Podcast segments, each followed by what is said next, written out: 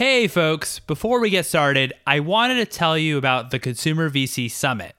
The Consumer VC Summit is a three day virtual event that is focused on e commerce, retail, and innovation. This is all happening February 23rd through 25th, 2021. Mark Nathan and I have really poured our souls into it. During the day is a mix of talks and panel discussions with some incredible founders and investors that focus on these sectors. In the evenings, we're going to be throwing networking events. And if you're a founder, you'll also have access to mentoring sessions, which means you'll meet three investors or industry professionals for feedback about your business. All of our talks and panels will also be available for replay with a ticket. Please check out summit.theconsumervc.com and enter ConsumerVC for a 20% discount. This is also located in the show notes. We look forward to seeing you there. Now, on to the episode.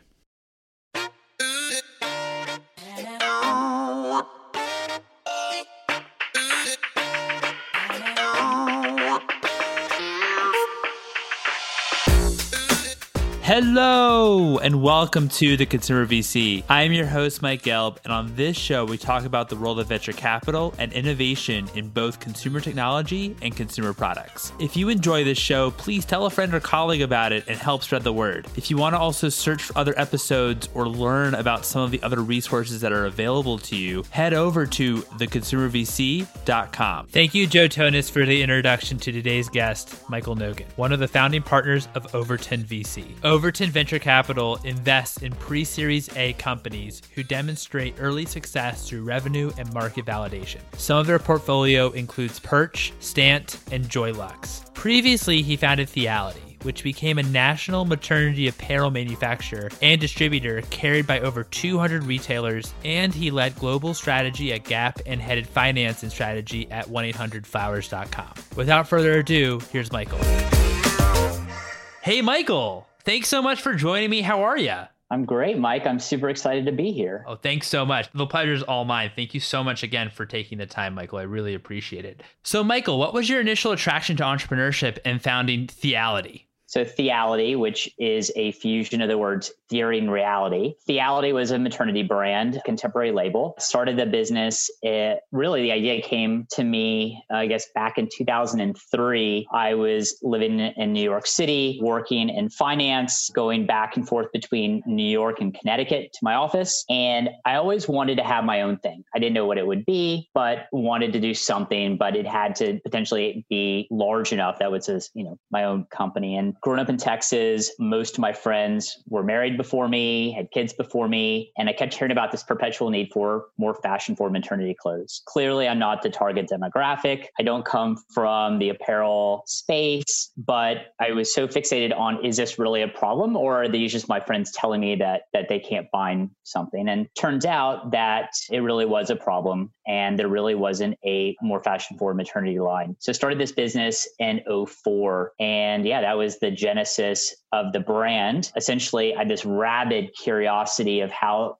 things work, but I've always had a passion about focus on real needs, listening to the customer. And, you know, essentially I bootstrapped everything, figured a lot of this stuff out. And, you know, over four and a half years, we were selling to about 300 stores around the country. And in 07, we became the first maternity brand uh, carried by Zappos, and that effectively became the category. That's amazing. That's super impressive. What I find really intriguing about your career is that you founded a company, you had a successful exit. You then went on to work in consulting and then you other senior positions at some of the legacy brands like Gap and 1-800-Flowers. It seems like you kind of flipped the switch there. And I'd love to learn like some of your learnings working for and also consulting for, you know, some of the legacy brands. It's a great question because I, I, I really have taken that kind of that circuitous route, right? But you know, part of it is that DNA of just you still have that entrepreneurial spirit. So you know, whether or not it's a brand like a small independent brand or a legacy brand like The Gap or a multi-faceted brand like 1-800-Flowers, the linchpin is always about giving the customer what the customer wants or the customer needs. So there is that natural tie-in. Some of the key learnings, though, I've found is that even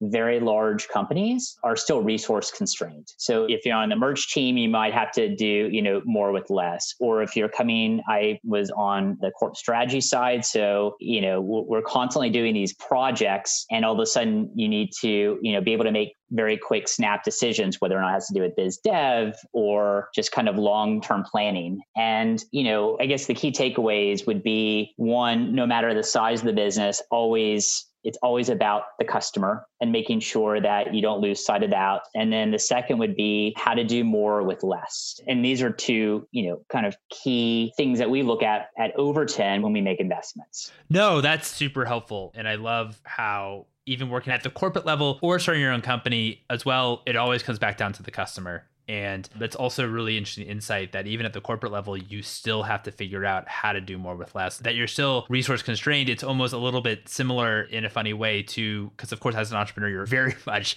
resource constrained. So that's really interesting takeaway. I'd love to learn why then you decided to go into VC and start Overton and how that whole partnership came together. I guess one of the things I probably should have said in your previous question was, you know, why, you know, as someone who was a former, you know, entrepreneur and, and running a company, you know, flips the switch and now you're part of these larger organizations. So you become this, you know, small cog in a big wheel. So part of my, I guess what makes me tick is being able to do things, you know, it's the test and learn, being able to be, you know, really, really fast, you know, the 80 20 rule and, and so forth. So that being said, this gets to your question about, you know, how did Overton come together? So I've known my my business partner, uh, Carrie Miller, for quite some time. We are both very active in different philanthropies. Not only have we been infants for a long time. She's been a serial angel investor. I've ever since my own startup, I've been a mentor at, at various startups. So I've always given back and try to stay, at least keep one finger on the pulse on the startup community per se. And I guess about two years, two and a half, three, almost three years ago, we're having breakfast during one of our catch ups. And she w- had floated the idea that she was thinking about raising a fund. I was doing some consulting work. And I thought, wow, wouldn't it be really cool if given, you know, she's raising a fund. I thought about doing a fund, although it was never that serious, but was trying to figure out a way to get back into the startup world. And we started thinking about ways to do that. Would it be a fund? If we had a fund, what kind of fund would it be? Would we be just an angel, like angel investors? Would we be more platform? Like, and we both agreed that,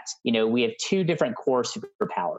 Carrie is very much about the talent. She comes from the talent strategy side. She, there's a lot of data and it's just where do companies need the most help, particularly early on? And it's really about the talent talent, the core team, how do you scale, you know, that next critical hire, et cetera. And then my core superpower is about the consumer, the go to market, how to scale. You know, I'm an former operator. So we thought we decided to form Overton as a micro fund to focus on the evolving consumer, but we were operational investors, meaning that when we get involved, we have to be able to add some sort of value add. And so it gives us the opportunity to stay connected and be wedded in our strategy and really get our, you know, tentacles, you know, wet and so forth. So that was our pact and we kind of continue to flesh that out and and Overton was born. That's awesome. That's really terrific. And I love how you both thought about it in terms of the complementary values that you both come because I've seen in terms of partnerships just in with different investors that I've had on the show when it comes to complementary skills, one might come from an entrepreneur background and maybe successful founder or the founder had a successful exit. And the other one comes from more of a traditional finance background. But I think what's really fascinating about you and your partner's backgrounds is she comes from, you know, a very talent, which talent is so crucial at the early stages. And you come from the actual, you know, strategy part and the actual like execution part in terms of a, a founder who's been there. I think that's just a really fascinating dynamic uh, for both of you. But I also want to be clear too, because you raise a very important point.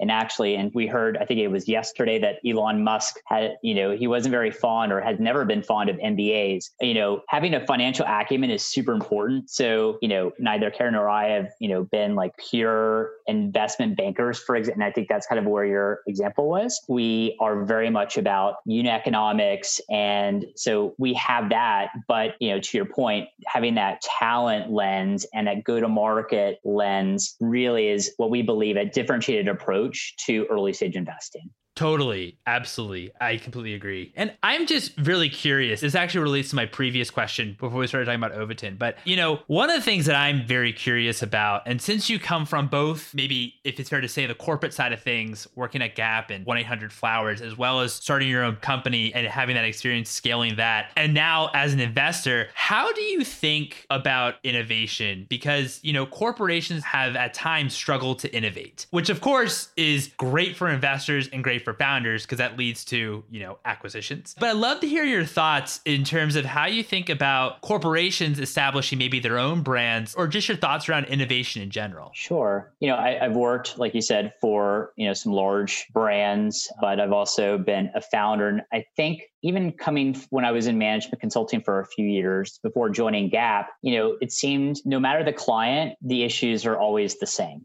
So, you know, companies in general, especially very large ones, the ones that are grow, have homegrown systems and and it's kind of like the way it's been, they struggle to innovate for a couple reasons. One is, you know, sometimes it's self-inflicted, right? So you might have uh, silos within an organization who are competing against each other versus looking for the kind of the, the collective interest. So, you know, that that's one thing that obviously I've I've seen kind of where companies struggle. Also, even companies like Gap, it's a good example where sometimes it's very much about inward looking versus outward looking. And so that's what, to your point, a number of large companies create innovation centers and venture arms, right? To give kind of, let's see what else is out there, but it's still part of our Procter and Gamble or, you know, whatever brand it may be. You know, I think just historically, when you're a very large organization,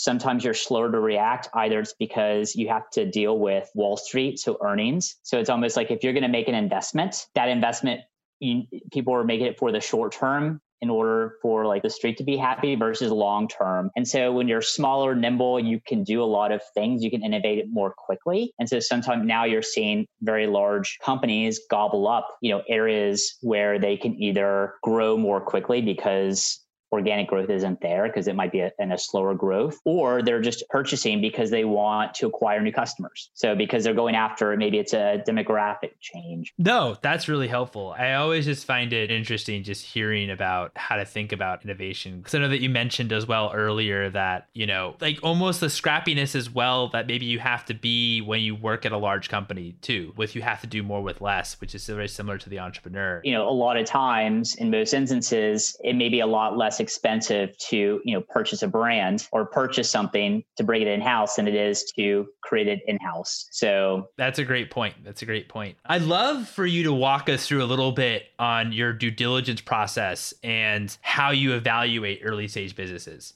So we spend a lot of time we bet on the team you know we're betting on the founders. There's not usually much history in terms of these companies. So you know really trying to understand what is it the company's solving. You know maybe there's an answer today maybe there's not but it's really about what's really special about this team whether or not it's current iteration or future. Because we like to partner with teams and, and bring resources to the table aside from a check how collaborative right? So a lot of times we, you know, as part of the relationship, we try to figure out is this a team? Like, do we want to be wedded together for multiple years, right? You know, is this relationship going to work? And so that's, we spend a lot of time on the people. On the market, we look at how large the market, you know, is there a demonstrated demand? How is this product going to scale? How disruptive or what sort of defensible moat does this company present? And then we look at current performance. We only invest in revenue producing. We're we just want to make sure that it's post MVP. We're a seed focused fund. We like to be either the first or follow on in the first institutional check in. So is there a need? You know, we spend time talking to customers. We look at the product. So is the customer learning about this organically? Are these just paid customers that will eventually fall off? So how what does the community look like? And are they actually solving, you know, a real need? And then finally, which is all almost as important as the people. But when we invest Overton, how can Overton add a creative value to the business? So, in, in other words, it is that true check plus. And we have a bench of now 20 operating partners, and these are functional experts who we bring in as part of our due diligence process that are also available for, you know, portfolio assistance to help companies get over certain hurdles. So, if we can't identify specific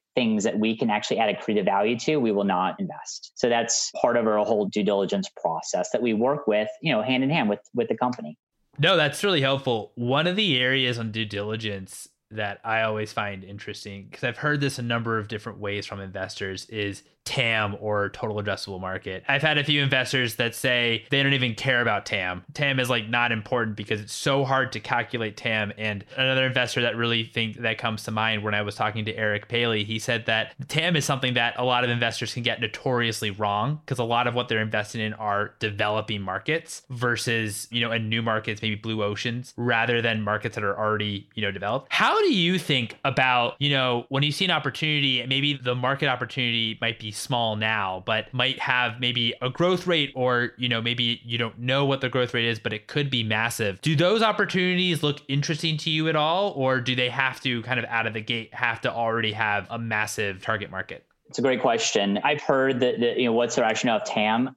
you know, we look at a multitude of data points. We do look to see, okay, is there a market? Is this market growing? Is the market ripe for disruption? You know, we look at a lot of the macro trends you know what's core to overton is that we invest around the evolving consumer. So whether or not it's around the demography we look for new experiences we look for category defining products and services. So we might look at tam to say okay how is how large is this potential opportunity? Whether or not you do a tops down or bottoms up. But fundamentally we look at other metrics around just unit economics. So is this a real business? And if this is a real business, how big can it be? Can they get to $100 million in sales? And what would that likely look like? But we definitely look, I mean, we definitely try to size the market and we look to see what's out there. But again, we will not, I mean, that's just one particular data point, but it's not the only thing that we look at. That makes a lot of sense. I'd love to know as well, you know, since team is obviously, especially at the early stages, team is really sometimes all you got. I know you're post revenue, there's already MVP in some context or or there's already revenue coming in. But I would love to just talk about like the effects of COVID and if, you know, finding conviction amongst founders since you have to meet with them remotely, has that been disruptive at all to your process? It's interesting. So Overton launched at the end of 2018. We started investing from our fund, which is Fund One, in April of last year. We ended the year, you know, pre-COVID with six portfolio investments. This year, we will have ended the year with four additional investments. So we have a portfolio of 10 partner companies. Those four actually have all been made, those four investments have all been made in a you know a COVID environment. So if the question becomes, you know, usually pre-investment, we'd want to meet, you know, in person, but obviously everybody's adjusted. It hasn't really impacted us, you know, at all just because we're a new fund and it is what it is. I guess the biggest impact was because we've been in also fundraising at the same time. So it impacts, you know, new LPs coming into the fund. That has actually been more of an impact than per, you know, necessarily our investing has. But I do have to say that now with essentially zero commuting time between my partner and me. We have a lot more virtual meetings. We're, we're actually seeing a lot more at least having those face-to-face meetings where you know before we might be able to see you know one or two you know a day. Now we can you know scatter we can see a lot more. So that's actually been a positive and hence how we've been able to add to our you know growing you know list of of amazing uh, portfolio investments. Yeah that makes a ton of sense how you know, through COVID, since you don't have in person meetings and don't have that commute to in person meetings, even commute to work, it's made investors a lot more efficient if that's fair to say, in terms of being able to see a lot more opportunities. Where I wonder, and I love your thoughts around this, I've heard from investors that it's harder to establish conviction during COVID. The one area that has been really tough is when they don't have a pre existing relationship with the founder, or if it's a warm introduction, it's not a very strong warm introduction, or if it's cold. But when you haven't met the founder pre COVID, that it's really hard to maybe establish conviction in that founder during. Have you come across that or not so much? You know, for us, not so much. We have you know, seen companies that, you know, maybe we passed the first time. So we already knew them through a second time if it was like a second uh, a raise. But like I said, you know, these four investments that we've made in the last, you know, three months, we hadn't met the founders previously. And, and so it's all been in this virtual world. So for us, it hasn't been. I think what's been most important is having conviction on the investment thesis. What is it that we need to within our portfolio? What are we super bullish on? How has COVID impacted our investment thesis? You know, et cetera that to us is more important but the you know fine instead of having you know dinner together in person we might do you know a bunch of in or whatever virtual calls but you can still form that communication I guess the only difference is if we if we saw them walking down the street, the question is would we even recognize them because we're so used to seeing you know the, the neck up. So that's true. Touche. Of course, of course, exactly. Well, and especially now with the masks, it would be really really tough to also recognize them. Would love to also talk as well about your thesis. What I find just as an outsider looking at your portfolio, you know, you invest in both software, B two B to C businesses, as well as consumer brands, and I'd love to know like the thesis behind what you invest in and your focus is on? Great question. So, if we take a step back, Overton is all about the evolving consumer. So, whether or not the consumer is a business or a traditional, you know, customer. So, you know, we're looking for, you know, new experiences, category defining products and services and business models. We look at essentially for three things. We're looking, are, are we invest in next generation commerce. So that could be D2C brands, like, you know, traditionally monopolistic brands, anything that reduces e-commerce friction. We, you know, it could be around sustainability. So for example, the brand that you're referring to that's in our portfolio happens to be a menswear called Stantt brand, but it's all about just in time and personalized. So they're creating made to measure men's clothing at a fraction of the price and much faster than you would get if you were to have it, you know, created by someone else. So essentially, it's made to measure that it's democratized at a value price, shipped directly to your door in you know, you know seven to ten days. But there's a st- sustainability play because it's just in time and it's not the traditional. It's still asset light, so it's an asset light inventory model. So that's next gen commerce. We're also very bullish on the consumerization of health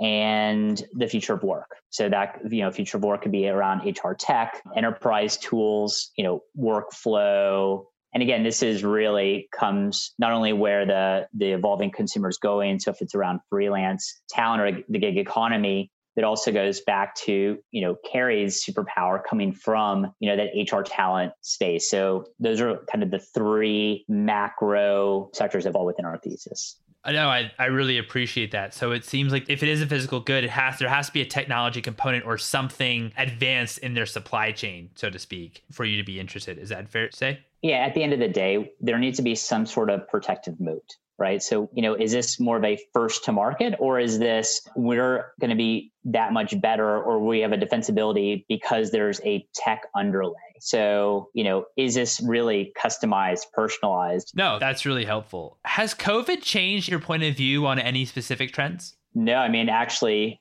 I'm sure we've both heard this term that, you know, COVID's only accelerated a lot of these trends, right? It's, you know, over what what has it been nine months you know five years you know and, and nine months you know et cetera but you know our thesis has remained the, the same i mean we're we've again, like I said, we're very bullish on the future of work. There are certain trends because the, the consumers evolved. So, you know, healthy eating and well-being. So consumers are prioritizing, you know, mind and body health. That yes, happened, but I think it's even more so to the masses today. I mean, look at Pel- Peloton's a great example. It's just a lot our trends. It hasn't changed. It's only just now become almost more popular, but we have not shifted. So COVID really hasn't impacted the way that, you know, things that we're looking for in terms of adding them to the portfolio. Right. COVID only in some ways makes you more bullish about the areas that you're focused in, if that's fair to say. Yeah. But so to answer your question, COVID has not changed our view on any specific specific trend. I might, if listening back, maybe in, in six months, 12 months, 18 months from now, I might change that. But for right now, these companies are doing quite well despite being in a COVID world because of the spaces that they play. Got it. Got it. So, what is one thing that you would change when it came to venture capital? So, Mike, we hear these, you know, horrible stats around you know the lack of women lack of diversity in venture capital either those that receive vc backing or those that are at funds making investments. And while Overton is not an impact fund, we are happy to say that you know over half of our portfolio companies happen to be businesses and that are diverse led because we believe in diversity, just, you know, both from a talent perspective, as a culture perspective. So, you know, we just, one thing that we would change around VC, and I think just even the larger just landscape and, and the way that people think is the importance of just diversity. We should not be having to have these conversations because it's so important that, you know, why diversity matters in terms of conversation and having diverse views. So that's that's what I would change. No, I completely agree. And what I think is interesting that another investor made, I think it was Soraya Darabi that first made this point that the change also has to begin from the top in order to see real change. Where, you know, LPs, pension funds actually start investing and thinking about in diverse teams when it comes to manage their capital in the venture capital space. Because it's also all about, you know, networks. And so, you know, if you have a diverse team as a VC fund, then you're probably going to be investing in diverse founders. So it kind of all trickles down there.